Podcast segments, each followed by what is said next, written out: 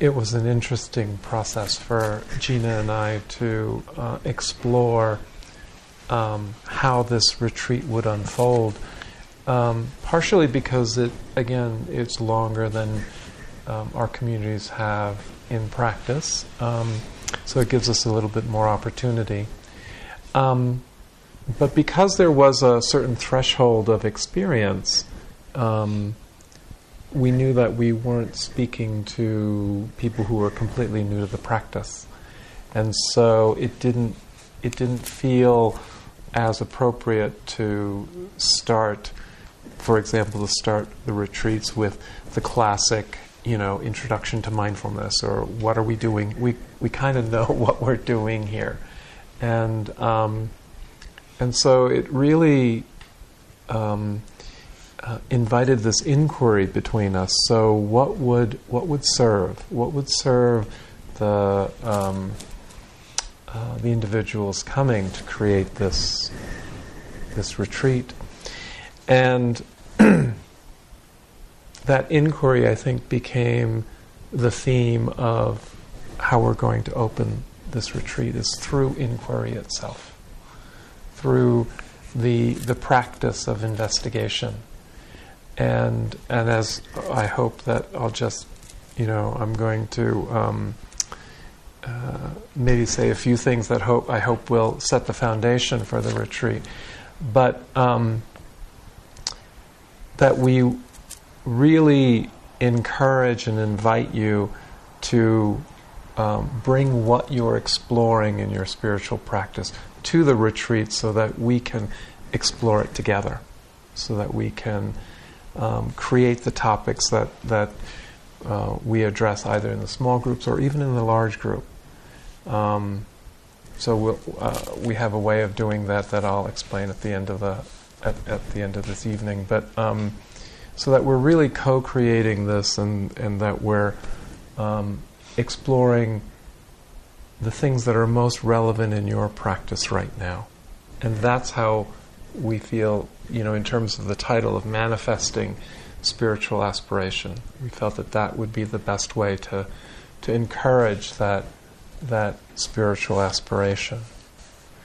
And so, you know, investigation is such an important piece in in the in the practice because um, if we were absolutely content where we are, we wouldn't need retreats. We wouldn't need to explore. We wouldn't need to investigate.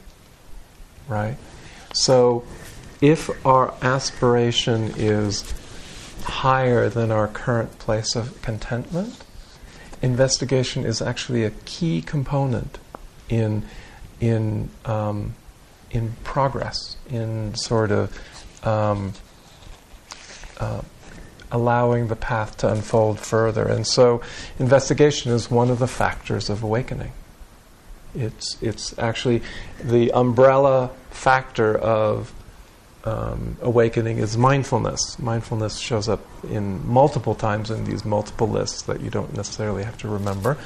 But um, the second factor of awakening is investigation, or sometimes it's, it's translated as curiosity. And curiosity, you know, can seem a little mundane or or or um, um, maybe even elementary for for kids who are curious. But in actuality, it's it's it's um, a very important aspect of mindfulness because it's really hard to focus and place one's mindfulness on something that we're bored with, when we don't have that interest, when we don't have that spark. And so, curiosity and that, that, that place of investigation really helps us concentrate the mindfulness on the object, on the experience.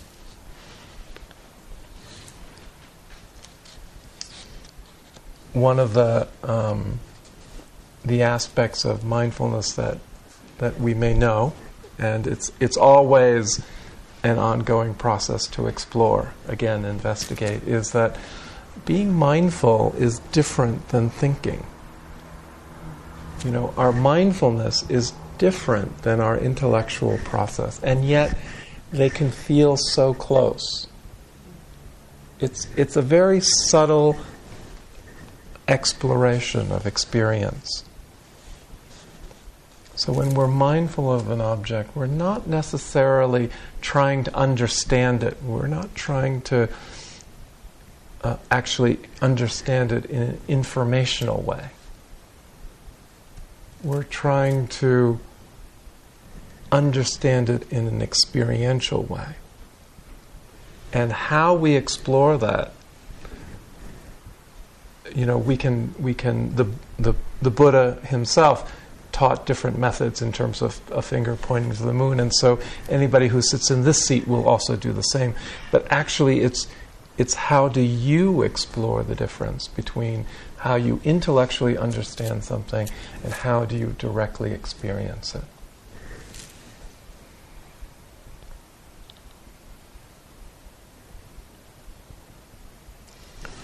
So this investigation is a piece of that that inclining inclining your experience to directly to the direct experience as opposed to the experience of, of, of thought.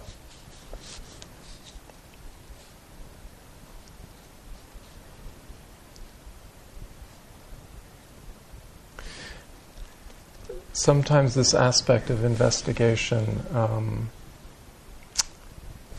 can have two flavors.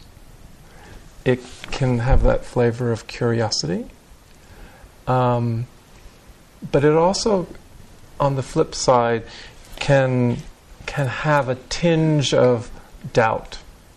You know, like um, uh, even even the inflection of a question will will reveal the intention. So if if I um, meet you in a space, I can say why are you here? You know, that, that, that really wanting to know. Or I can say, why are you here? And you can hear the doubt in that, just that subtle inflection. And this is how, you know, how do we ask the questions internally? How do we, uh, is, it, is it with that open curiosity that's, that's, um, receptive, or is it with that uh, um, secondary agenda of of tearing something down as opposed to building something up?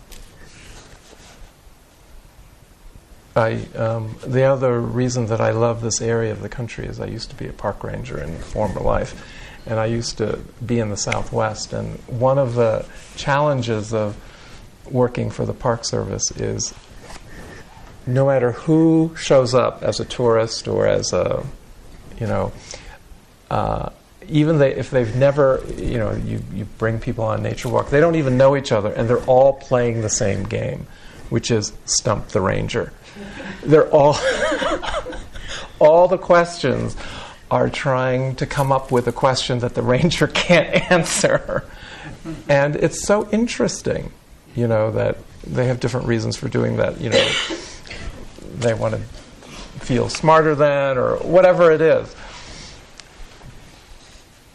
But that's the that's the questioning that actually tears things down, as opposed to build things up. You know, that's oppositional rather than um, the opposite.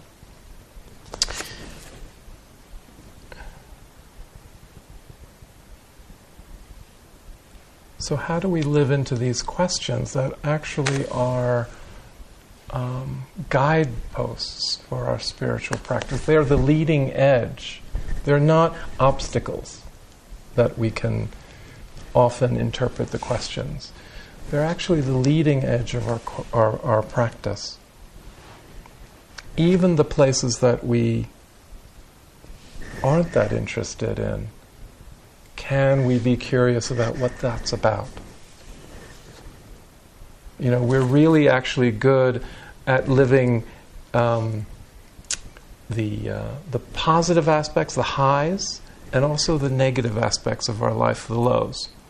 You know, we can, we are engaged, whether, you know, sometimes we don't want to be engaged when we're angry or depressed or, or irritated, but we are engaged. Where we lose our connection is in this whole band of experience that is neither high nor low, that is sort of neutral, and we are not interested in it. We don't even ask the question because we just completely take it for granted that that's the life we're not interested in living.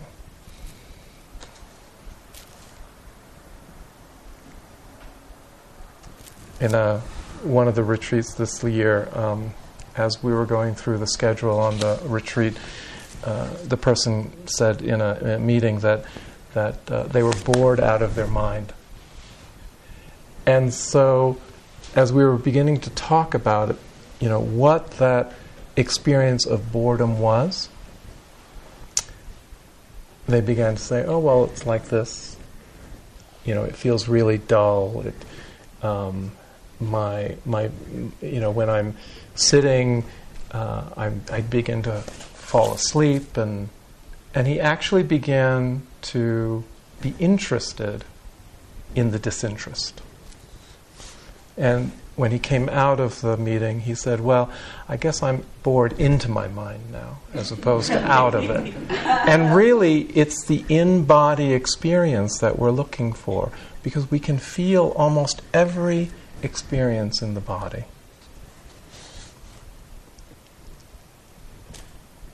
Andy Warhol. Um, so I was trained as an artist, so I have all these art quotes that, that, that follow me. But uh, he's the guy that you know you remember painted Jackie Onassis, you know, in, in a grid, and the Campbell soup cans. The repetition of the same object over and over and over again. And uh, he says, I've been quoted a lot saying I like boring things, but that doesn't mean that I'm bored by them. Because the more you look at, at the same exact thing, the more the meaning goes away and the better and emptier you feel. I thought that was a really interesting passage. The more that we look at the exact same thing, whether it's the breath or the body, the meaning of it goes away the conceptual understanding of it goes away. And we get connected with the direct experience of possibly how precious the breath is or what uh, the body is doing in this moment. The investigation gives us this feedback loop of, of um, what are we learning from our mindfulness? It, our mindfulness includes this aspect of clear comprehension, which is just the sense doors recognizing what things are without any interpretation. And then there's the choice point that mindfulness and awareness gives us. What will actually lead to freedom? That's the feedback loop that investigation supports us.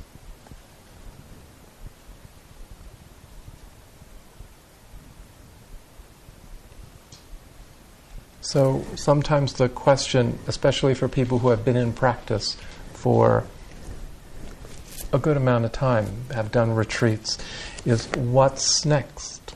What do I do next? And really, the the response that, that I ask myself when I get into that place is, well, what are what am I interested in? What am I curious about? Because that's the door that will be most open to me. The um, commentaries, and um, some of you know that the commentaries are these. Um, well, they're commentaries, but they're they're um, uh, they're they're how the original stories that the teaching stories have been interpreted through different cultures over time. So there are different teachers have um, uh, absorbed the teachings in, in their cultural milieu. And the commentaries speak of additional ways in which um, investigation is a particularly important factor of awakening.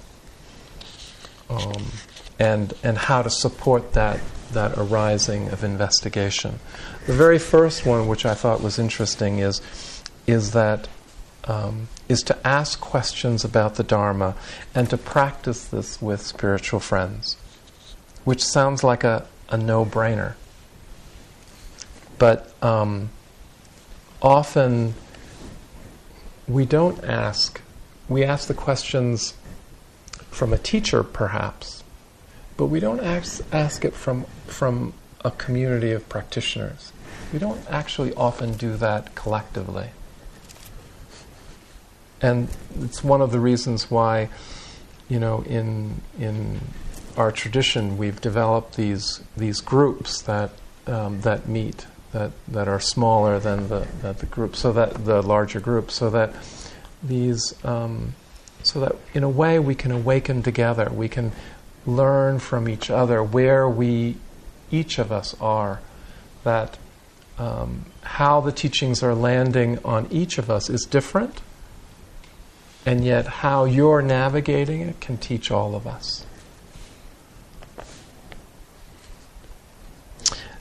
Another support to investigation is what they call a balanced mind.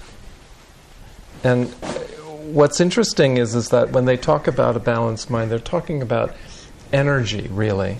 Um, uh, and both the seven factors of awakening and the five spiritual faculties, they're a little bit different and a little bit of the same. But they, the, the main um, metaphor for both of these lists is the faculties that are energizing versus the fact- faculties that are calming.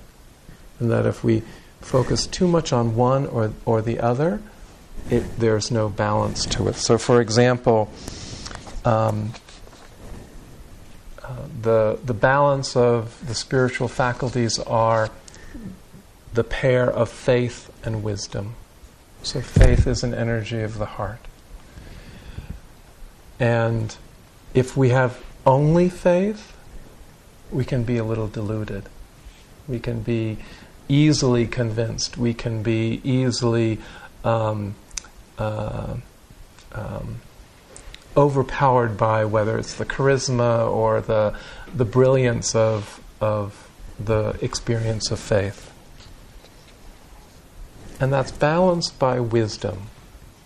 But sometimes when there is only wisdom, uh, as you as you know that when there's just truth, it can really be painful. And how do you how do you hold that truth with compassion and kindness? The second pair around the spiritual faculties is energy versus concentration. Sometimes this is called effort. But um, uh, if we're if we strive too much, if we are so focused and and um, uh, sort of white knuckling our way through this practice, the mind gets agitated and it actually can't concentrate that well. And when we're only concentrated, when we, when we just focus in, for example, if we just sit, we can, we can create this dullness without the sh- acuity, the sharpness that energy brings. So, this balance between um, uh, effort and concentration, faith and wisdom, can only be actually managed with mindfulness, which is the fifth faculty, the umbrella faculty.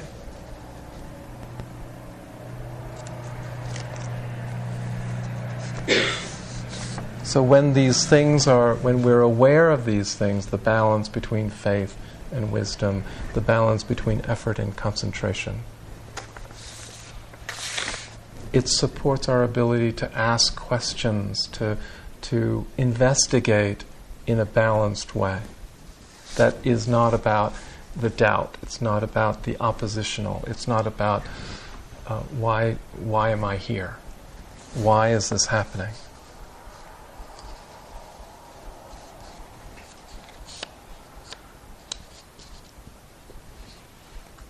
This investigation is, is really an invitation into practice. It's not an invitation into the answer. So, um, the way this might look is so, what is this breath? Let go of the answer. Is it cool, harsh, smooth? Let go of the answer. What is the sensation of itch? Let go of the answer. What is this experience of anger? Let go of the answer. Who am I? Let go of the answer. Who am I really? Let go of the answer. The inquiry is just the inquiry. But so often we pair the inquiry with the need for the answer. And that's when, that's when our um, intellect can, can take over. And that's where it's subtle.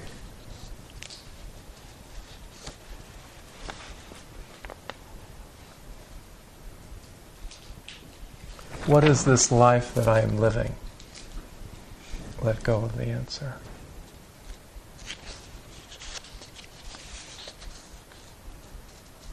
We really like answers. And sometimes we have the answers but no questions. Isn't that true? We have the answers and, and the questions haven't even appeared yet. What's that about? So, really, see if it's possible to just hold the questions as sort of the, um, the North Star. And, you know, this affects our, our relationship, our, our development, not our relation, our development in our spiritual practice. Because I don't know whether you've gone through this phase, but I consider it a phase that um, um, whoever is sitting in the seat, whoever I might call teacher, you know, I have this, I have this attitude of just just show me the way. Just give me the answers and I'll do it. I'll just do whatever you say as long as it gets me somewhere. And, and really, um, no one is going to get you anywhere because it's all fingers pointing to the moon. Whatever we're teaching, to some extent, works for us. We don't know if it's going to work for you. Only you are going to know that. Ajahn Fuang says um, he's a teacher in Thailand that he passed away about, think, in the 1960s. Um, but he wrote this passage that always has stuck in my mind. For insights to arise, you have to use your own strategies. You can't use other people's strategies and to get and expect to get the same results they did. Because I am not them and they are not me. So, this is the grand experiment, and this is why investigation is so important to each of our practices.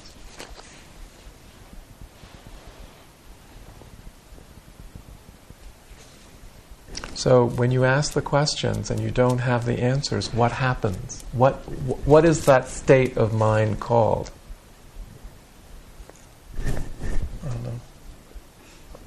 Any suggestions? When you don't have the answers, when you only have the questions, what's that state, what's that experience called? Curiosity. Curiosity? Frustration and confusion.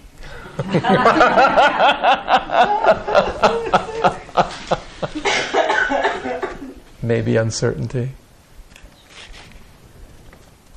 And can we be with the curiosity and the frustration and the uncertainty without needing to do anything. You know, again, what is this life? Let go of the answer. When you let go of the answer, where are you?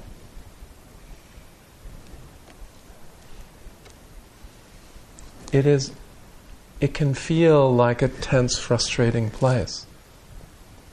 But how many questions in our life don't have simple, easy answers. You know, the one that that struck me so, and it was poli- it, it, it, it was a really hard place for me to sit.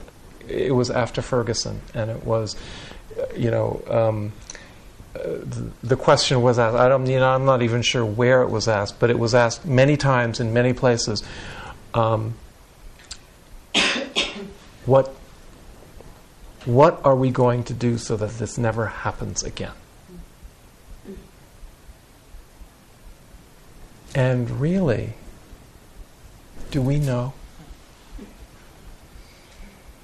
Do we really know for certain? This is painful. This is extremely painful not to know. Can we navigate that pain in order to get to the other side?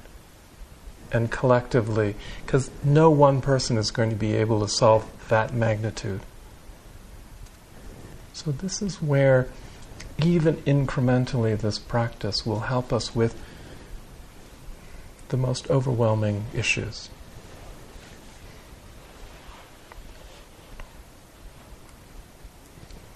We think actually that certainty will bring us the solution or the happiness.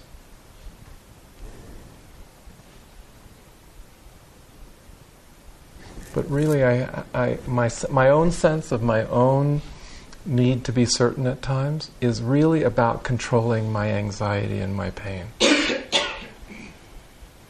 and can I, can I float in that, that anxiety? That it's okay not to be in control. That I don't know is an honorable answer.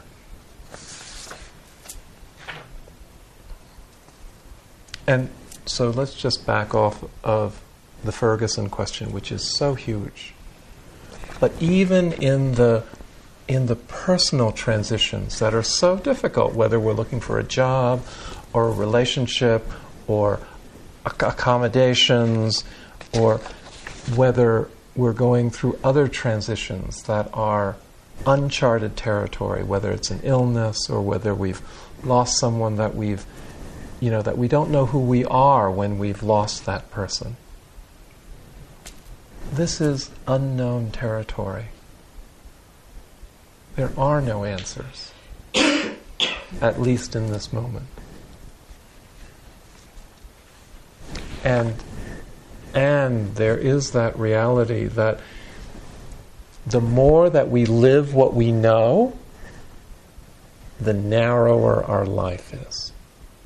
That bandwidth of what we know is limited. But if we're able to stretch that bandwidth and allow that uncertainty to be more at ease, there are so many more possibilities available to us.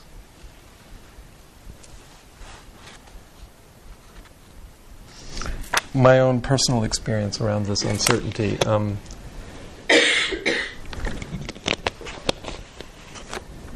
um, comes from working with the communities that I work in right now.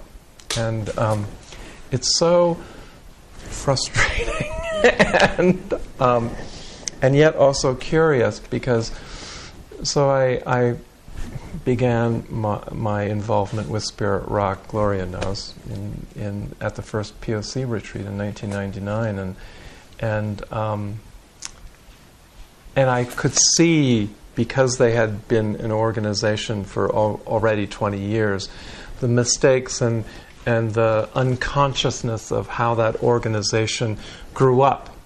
And it's so um, it's so difficult to retrofit diversity into an existing organization. It's you know it's like you are you are carving out the round peg into a square hole in order to you know and it's it's not impossible, but it's very painful and time consuming. So we had this opportunity to create East Bay Meditation Center. you know, in downtown Oakland, diverse, um, di- not only diverse audience, but also diverse support. And, um, and we did learn, you know, we, um, uh, we did all those things that we felt Spirit Rock either didn't see or failed at. And what do you know? We have our own problems. You know? And they may not be the same problems. But, um, you know, the. Uh, the unexpected impact of the internalized racism that still is not addressed fully in our practice. And um, the um, there's just so many different organizational pieces that we couldn't predict would come up. So, you know, I was involved in, in that board for, I don't know, seven years for a while. And I'm still involved, but not on the board, you know, so directly. And, um, and I love that organization, just like I love Spirit Rock. But a couple of years ago, there was this invitation to start a community in Southern California, Insight Community of the Desert, which I'm also a part of. And I said, third time's a charm. you know, I learned from both, you know, an existing organization and a new organization. We're not going to make the same mistakes.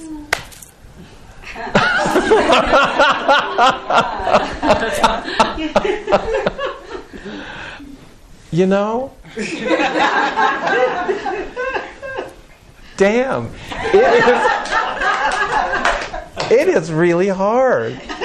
You know, and I thought, you know, okay, we're going to go, we're going to, we're going to um, uh, build it, build diversity in from the very, uh, from from ground zero. We're going to have, you know, communication agreements. We're going to have a balance between teachers and governance.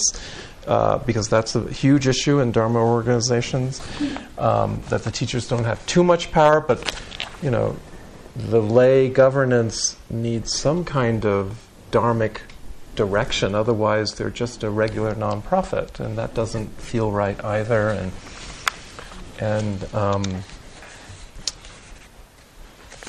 and I am learning over and over again how I cannot control. We cannot control the outcome, regardless of our intentions, because this is what life is. Life is absolutely unique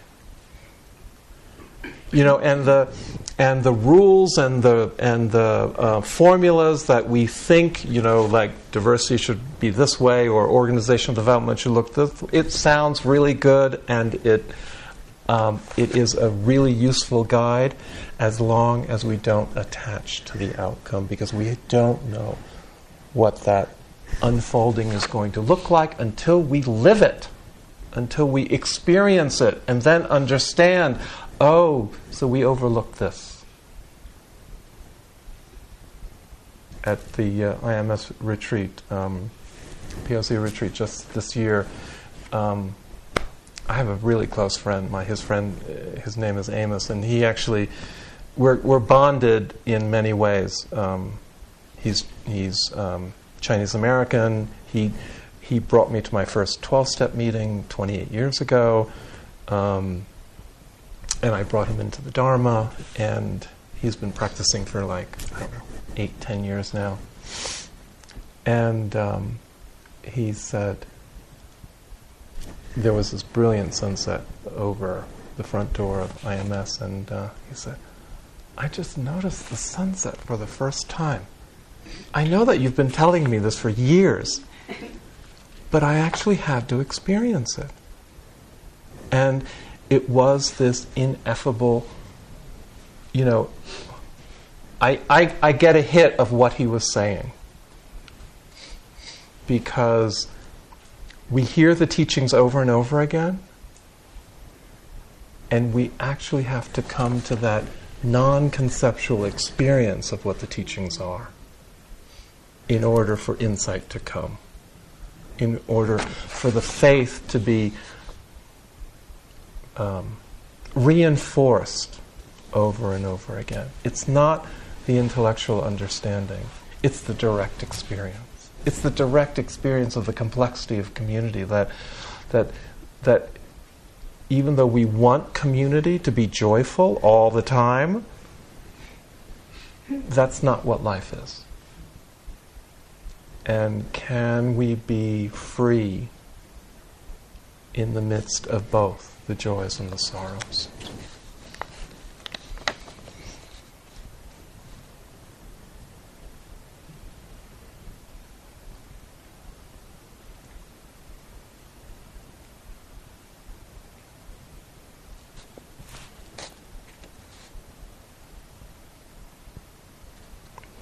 So, just to say that's how we would like this retreat to unfold a little bit, you know, in terms of in terms of it being co-created by this this energy that all of us are bringing, and that we are offering many of the traditional teachings, the four foundations, but in a way that that uh, we were investigating so we're going to be saying the same things over and over again.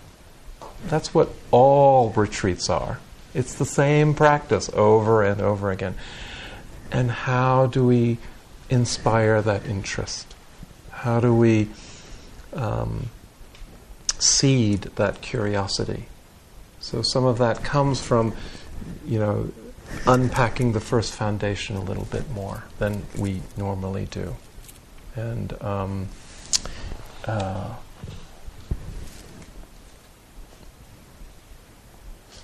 I, I think that we'll try to unpack some of the other foundations and teachings in the same way, but also to really get an idea of the questions that are you're holding, not necessarily the ones that you're answering, but the ones that you're holding.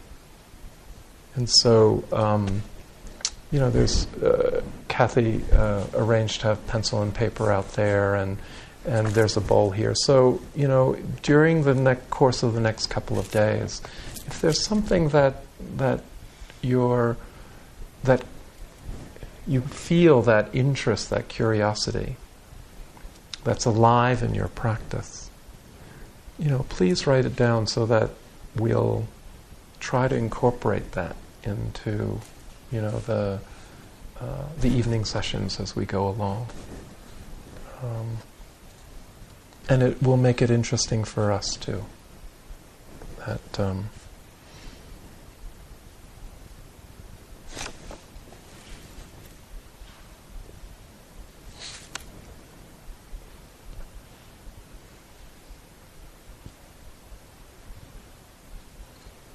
you know this quote um, from Rilke.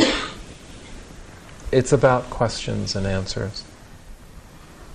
More about the questions. To have patience with everything unresolved in your heart, and to try to love the questions themselves as if they were locked rooms or books written in a very foreign language. Don't search for the answers which could not be given to you now, because you would not be able to live them.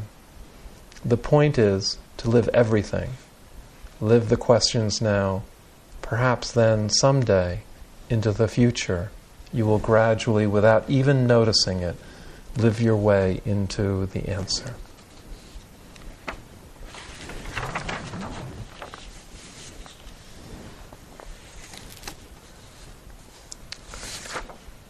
So, beyond that, um,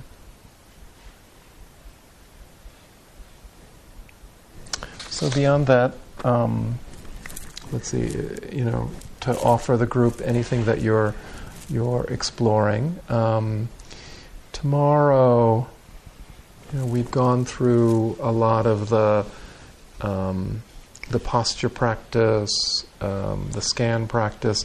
I would like to uh, do the last component of the f- of the first foundation, which is called Maranasati and Marana means, uh, literally, it means death.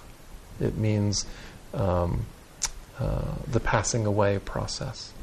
and um, so it's a contemplation. There are nine actual contemplations in the traditional scriptures that are not actually culturally. Um, uh, we're not able to manifest them culturally in this in this time and place because we don't have a open charnel ground in which we can watch the decomposition of you know someone's corpse. Um, but um, there is a contemplation that that um, uh, in the in the uh, LGBT community when we were when we were um, struggling against the the issues of HIV and AIDS, um, a lot of the volunteer um, community groups um, we had to train ourselves in in order to be um, peer support because the the larger culture wasn't doing that, and part of our training was to familiarize and accept and meet the dying process. And so this visualization, this contemplative piece comes from that, that tradition, that lineage. And so um, I, I say that to offer you options because it, you know, wise timing is so important in terms of when these teachings land on on each of us. And if you feel that you've experienced a recent loss or that there's something that it might touch uh, too deeply, you know, I really invite you to take care of yourself and to, you know, do a walking period or to um, sit in your room or or do another practice. Um, and if it does feel like an appropriate time, um, I hope that the entrance into a piece of life that this particular Western culture hardly ever looks at is entered, you know, gently, and and that um, that we that we reflect on. You know, if something arises, if our life arises, it necessarily passes away. That is the that is the nature of the three characteristics. So how do we turn towards that truth in a gentle, kind way? So that will be the 8:15 sitting, and um, so we have a little bit of time. I don't know if I haven't. The one thing that I haven't allowed, actually, or not allowed, but we haven't had space for, is is just any questions about practice, any anything that that has been offered until now that you might have specific questions about. So, you know, we, we could use that time. Um, this may not be appropriate, but in Santa Fe we have beautiful trails, mm-hmm. and um, near where I live we have like miles and miles of trails, Mm-hmm. And uh, benches are, are set so that you can see the sunsets that are mm. absolutely awesome. Mm. And around this bench, we had seen teenagers coming around, and people were worried that they're smoking or whatever. And as I'm walking my dog. Uh, Thank you for listening. To learn how you can support the teachers and Dharma Seed, please visit dharmaseed.org slash donate.